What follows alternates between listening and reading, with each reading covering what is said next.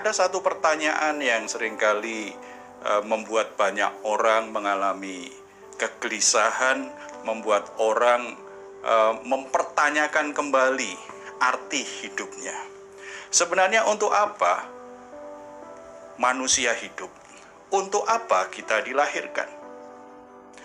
Setiap kita bangga ketika kita berkata bahwa kita adalah ciptaan Allah yang paling mulia di dunia ini.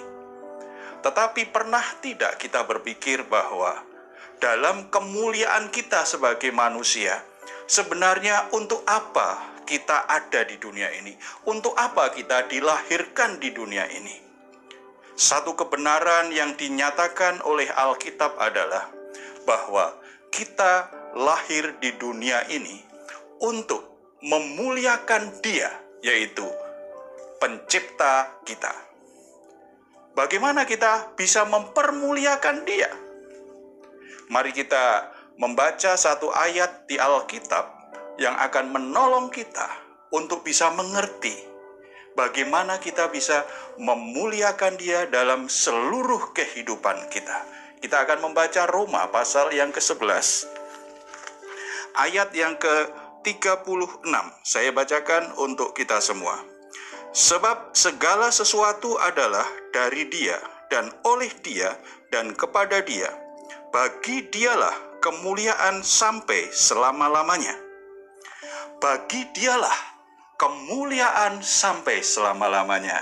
Saudara-saudara, seluruh kehidupan kita seharusnya membawa kemuliaan bagi pencipta kita, bagi Allah yang telah mengasihi kehidupan kita.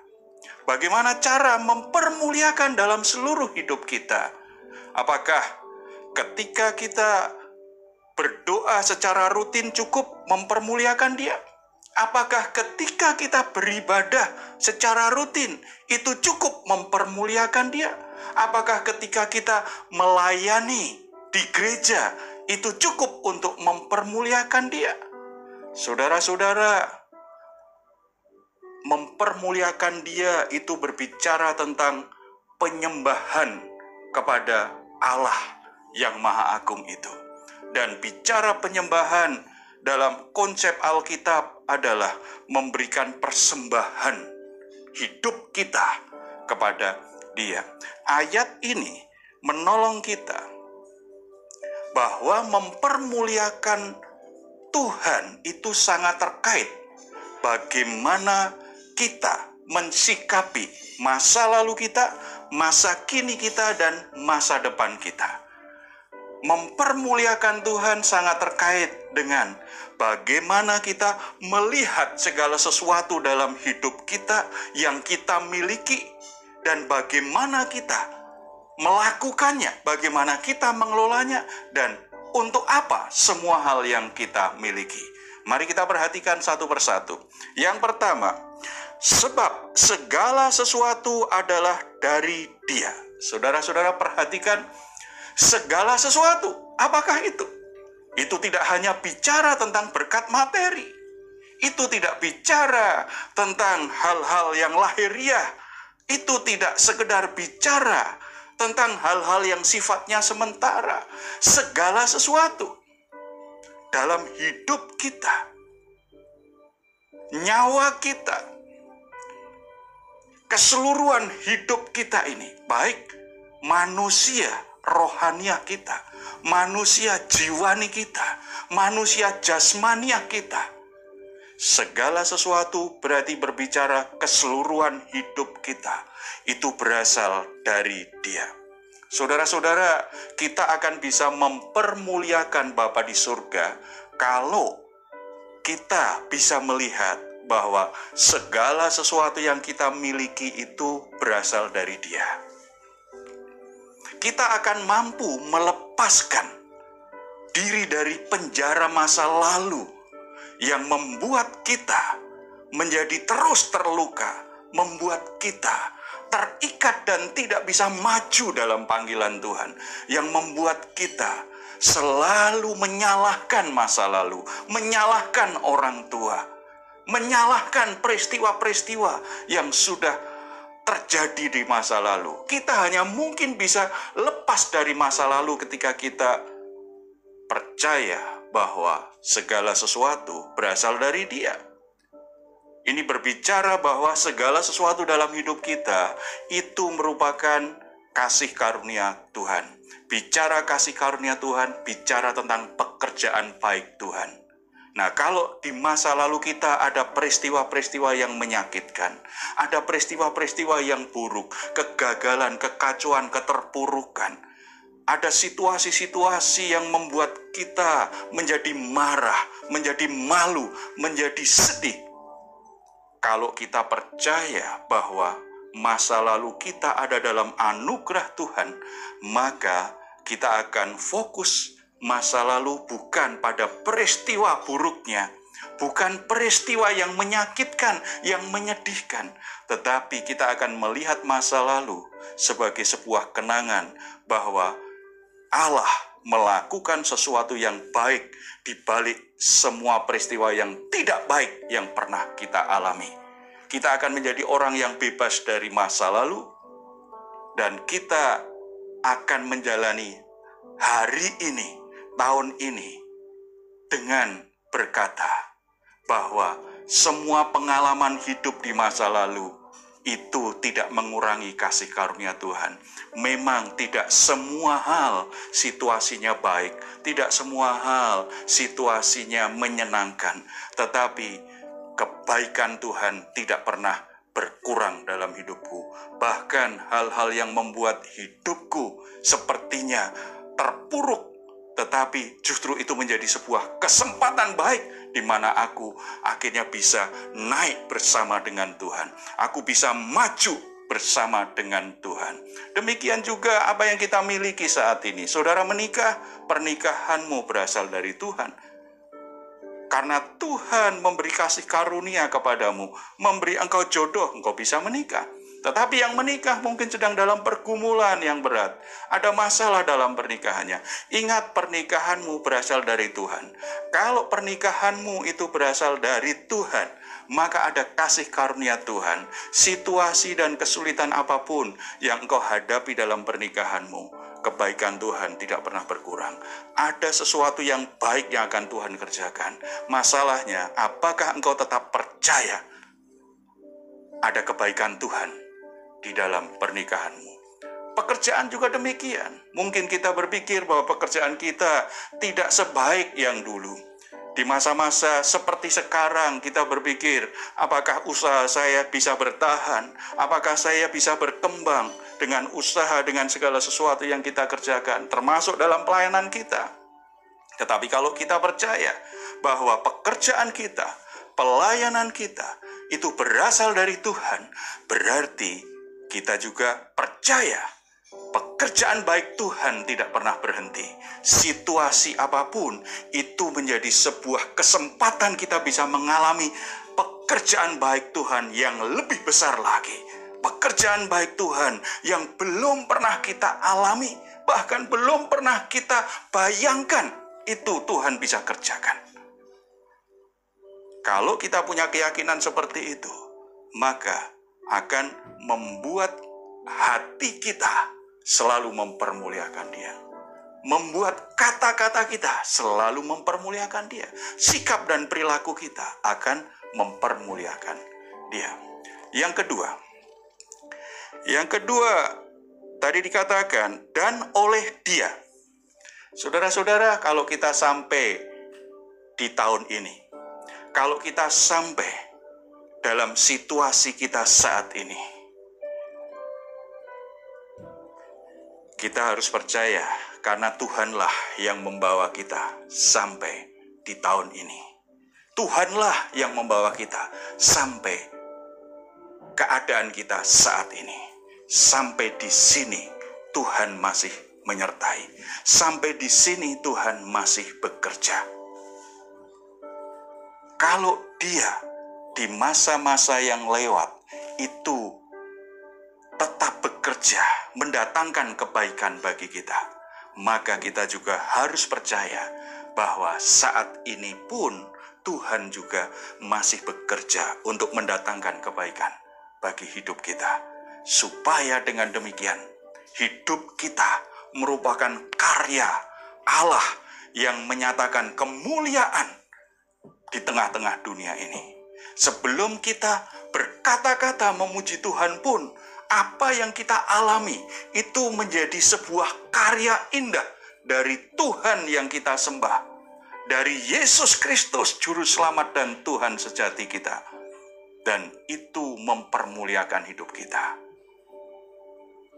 Oleh Dia, di sini ada satu penekanan bahwa kita hanya bisa memuliakan Dia kalau dalam segala sesuatu yang kita jalani baik ketika kita membangun pernikahan kita, ketika kita membesarkan anak-anak kita, ketika kita membangun usaha kita, ketika kita bekerja, ketika kita melayani, segala sesuatu yang kita lakukan dalam hidup ini, itu kita sungguh-sungguh kita dasari dengan iman, dengan hati yang berserah kepada Tuhan, memberi diri dipimpin oleh Tuhan, taat mengikuti apa yang Tuhan perintahkan. Oleh Dia berbicara bahwa kehidupan kita hanya akan berjalan mempermuliakan Dia kalau kita menyerahkan diri kita sepenuhnya Biarlah dia yang bekerja dalam hidup kita. Biarlah dia yang memimpin hidup kita. Biarlah dia yang mengarahkan ke mana kita melangkah. Tugas kita adalah menundukkan diri pada otoritas ilahi, mau dipimpin oleh Roh Kudus, mau diarahkan oleh Tuhan.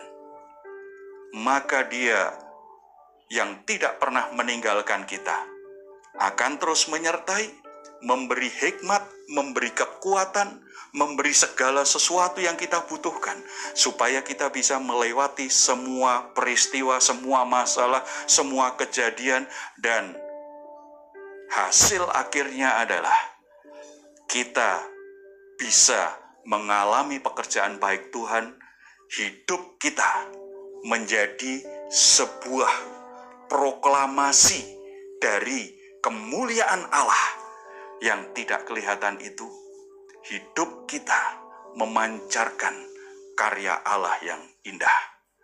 Karena di dalam Yesus Kristus kita semua percaya bahwa kita lebih dari orang-orang yang menang. Kita adalah lebih dari pemenang. Bukan karena kita sempurna, bukan karena kita mampu lakukan segala sesuatu, bukan karena kehebatan dan kepandaian kita, Bukan. Kita menjadi hebat karena apa? Karena Kristus sudah bekerja dalam hidup kita. Karena Tuhan melakukan sesuatu yang baik, memberikan kasih karunia-Nya kepada kita. Makanya kita sanggup melewati semua peristiwa, semua kejadian buruk, semua masalah. Bahkan mampu melepaskan diri dari semua jerat, semua perbudakan dosa, perbuak, perbudakan iblis yang menguasai kehidupan kita. Kita bisa mengalami kemenangan, mengalami kemerdekaan, bukan karena kita hebat, bukan karena usaha kita, karena Tuhan kita telah bekerja melakukan perbuatan-perbuatan besar di dalam hidup kita dan melalui diri kita. Saudara-saudara, yang ketiga, bagaimana kita bisa memuliakan Tuhan? Tadi yang pertama, kalau kita menyadari sepenuhnya bahwa segala sesuatu yang kita miliki itu bersumber berasal dari Dia. Sehingga kita selalu bisa bersyukur, kita selalu punya semangat untuk melewati semua masalah, kita tidak terpenjara dengan masa lalu kita. Yang kedua, kita berserah. Biarlah dia yang memimpin, kita tunduk pada otoritasnya. Dan yang ketiga, kepada dia. semua upaya, semua pekerjaan, semua pelayanan, segala sesuatu yang kita lakukan dalam hidup ini, arahkan untuk Dia. Tujuannya adalah untuk Tuhan kita. Tujuannya untuk Yesus Kristus, Sang Juru Selamat dan Tuhan kita. Mengapa kita ditebus oleh Tuhan? Mengapa kita diselamatkan oleh Tuhan? tujuannya bukan sekedar supaya kita diselamatkan, mati, masuk surga. Bagian terpenting dari keselamatan adalah memulihkan kembali tujuan ilahi dalam hidup kita, yaitu menjadi serupa dengan gambar Allah. Gambar Allah siapa? Gambar Allah yang kelihatan adalah Yesus Kristus Tuhan. Jadi, semua hal yang kita lakukan dalam hidup kita, semua agenda, semua keputusan, kita harus yakin bahwa semuanya membuat saya semakin bertumbuh ke arah Yesus Kristus, membuat hidup saya mengalami kepenuhan Yesus Kristus. Membuat saya semakin mengenal, membuat saya semakin mengerti bagaimana Yesus Kristus membuat karakter saya diubahkan menjadi serupa dengan Yesus Kristus. Sebagai anak-anak Allah, sebagai orang Kristen, saudara semakin memancarkan kemuliaan Allah bukan karena saudara semakin aktif dalam pelayanan, bukan karena saudara semakin sibuk dalam pelayanan gereja. Bukan. Bukan karena saudara semakin banyak diberkati, semakin berlimpah dengan berkat, keuangan, dengan kekayaan. Bukan karena pekerjaanmu semakin dapat promosi. Bukan itu yang utama. Tetapi yang paling utama adalah semua hal yang kita dapatkan dari Tuhan tadi. Semua hal yang dikerjakan Tuhan dalam hidup kita membawa kita semakin hari semakin menjadi serupa dengan gambaran Yesus Kristus. Karakter kita diubahkan, jiwa kita diperbaharui hari demi hari, pikiran kita diperbaharui dari hari ke hari, sehingga sikap dan perilaku kita hari demi hari juga semakin memancarkan kebenaran ilahi. Bukan hanya sekedar ketika kita kebaktian, bukan sekedar ketika hanya ketika kita khotbah, ketika kita mengajar atau di lingkungan sesama saudara seiman, ketika kita uh, lakukan di kelompok-kelompok kecil di rumah-rumah, bukan dalam segala sesuatu sikap, perilaku, perkataan kita, cara berpikir kita, cara kita mengambil keputusan, cara kita melangkah, cara kita melakukan segala sesuatu. Semakin hari semakin diarahkan, semakin menuju kepada keserupaan dengan Yesus Kristus, Tuhan dan Juru, Juru Selamat kita. Jadi saudara-saudara yang dikasih oleh Tuhan Yesus, saya sangat percaya bahwa setiap saudara-saudara, di mana pun saudara berada, ketika saudara mengikuti ibadah ini, ada kerinduan di hati supaya hidupmu mempermuliakan Tuhan. Bagaimana caranya? Supaya segala sesuatu kemuliaan Tuhan dinyatakan dalam hidup kita, kita sudah belajar dari ayat ini Pertama, selalu sadari bahwa apa yang kau miliki hari ini itu berasal dari Dia. Makanya, selalu mengucap syukur, terima yang ada, dan biarlah arahkan itu untuk memuliakan Tuhan. Yang kedua, jangan jalani hidupmu sendiri. Jangan merasa kuat, jangan merasa pandai. Belajar berserah, belajar tunduk pada pimpinan Tuhan, pimpinan Roh Kudus dalam segala sesuatu, supaya keputusan, pilihan hidup, dan segala sesuatu yang saudara lakukan, semuanya didasarkan pada kasih karunia, kekuatan Tuhan, penyertaan Tuhan. Dan yang ketiga, arahkan pada Kristus. Hidupmu semakin memuliakan Kristus, berarti hidupmu semakin membawa kemuliaan bagi Allah di surga. Mari kita berdoa. Bapa di surga, kami bersuka cita, kami bersyukur karena hidup kami di dalam Yesus Kristus sungguh luar biasa. Kami diposisikan sebagai orang yang benar, diberi kuasa menjadi anak-anak Allah. Bukan lagi orang-orang yang akan dimurkai oleh Allah, tetapi orang yang dikasihi. Saat ini kami datang dengan penuh ucapan syukur karena segala sesuatu dalam hidup kami sumbernya adalah Engkau. Bahkan ketika kami mengalami hal-hal yang menyedihkan, hal-hal yang menyakitkan, hal-hal yang kelihatan buruk di mata orang, tetapi sesungguhnya kebaikan Tuhan tidak pernah berkurang dalam hidup kami. Kasih Tuhan tidak pernah berkurang. Hal-hal yang buruk itu tidak mengurangi kasih karunia Tuhan untuk mendatangkan kebaikan dalam hidup kami sehingga yang ada dalam seluruh hidup kami adalah karya kebaikan Tuhan. Dan saat ini kami mempersembahkan hidup kami kepadamu. Ajar kami untuk selalu tunduk pada pimpinan Roh Kudus, bukan mengikuti kemauan kami sendiri, bukan mengikuti perasaan kami sendiri, bukan mengikuti pikiran-pikiran kami sendiri, tetapi dalam segala sesuatu dalam hidup kami, baik ketika kami membuat keputusan, membuat pilihan, mau lakukan segala sesuatu, kami sungguh-sungguh berserah dan minta pimpinan, tunduk pada pimpinanmu.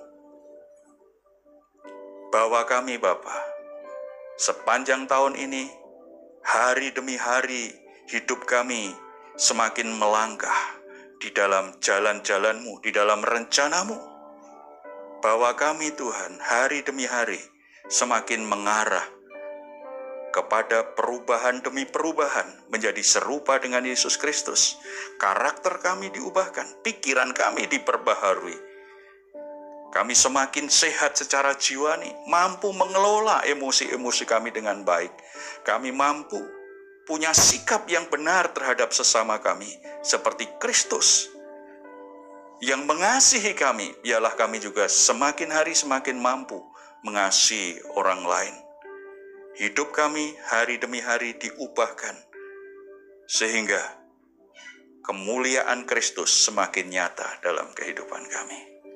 Terpuji namamu, biarlah roh kudus terus bekerja, menerangi, memberi pengertian, dan membangkitkan iman kepada setiap saudara-saudara yang mengikuti ibadah ini. Pergumulan situasi sulit apa pun yang sedang dihadapi, kami sangat percaya kasih karunia Tuhan, kebaikan Tuhan tetap ada. Tuhan ulurkan tanganmu menyembuhkan orang-orang yang sakit saat ini. Dalam nama Tuhan Yesus Kristus, jamah setiap hati yang luka dan Tuhan perbaharui pikiran-pikiran yang selama ini dikuasai oleh hal-hal yang tidak menyenangkan, tidak sesuai dengan kebenaranmu. Tuhan perbaharui dan hubungan-hubungan yang rusak di dalam keluarga Tuhan juga tolong, Tuhan pulihkan. Supaya dalam segala sesuatu dalam hidup kami, kemuliaan Kristus boleh dinyatakan. Terpuji namamu dalam nama Tuhan Yesus kami berdoa. Amin.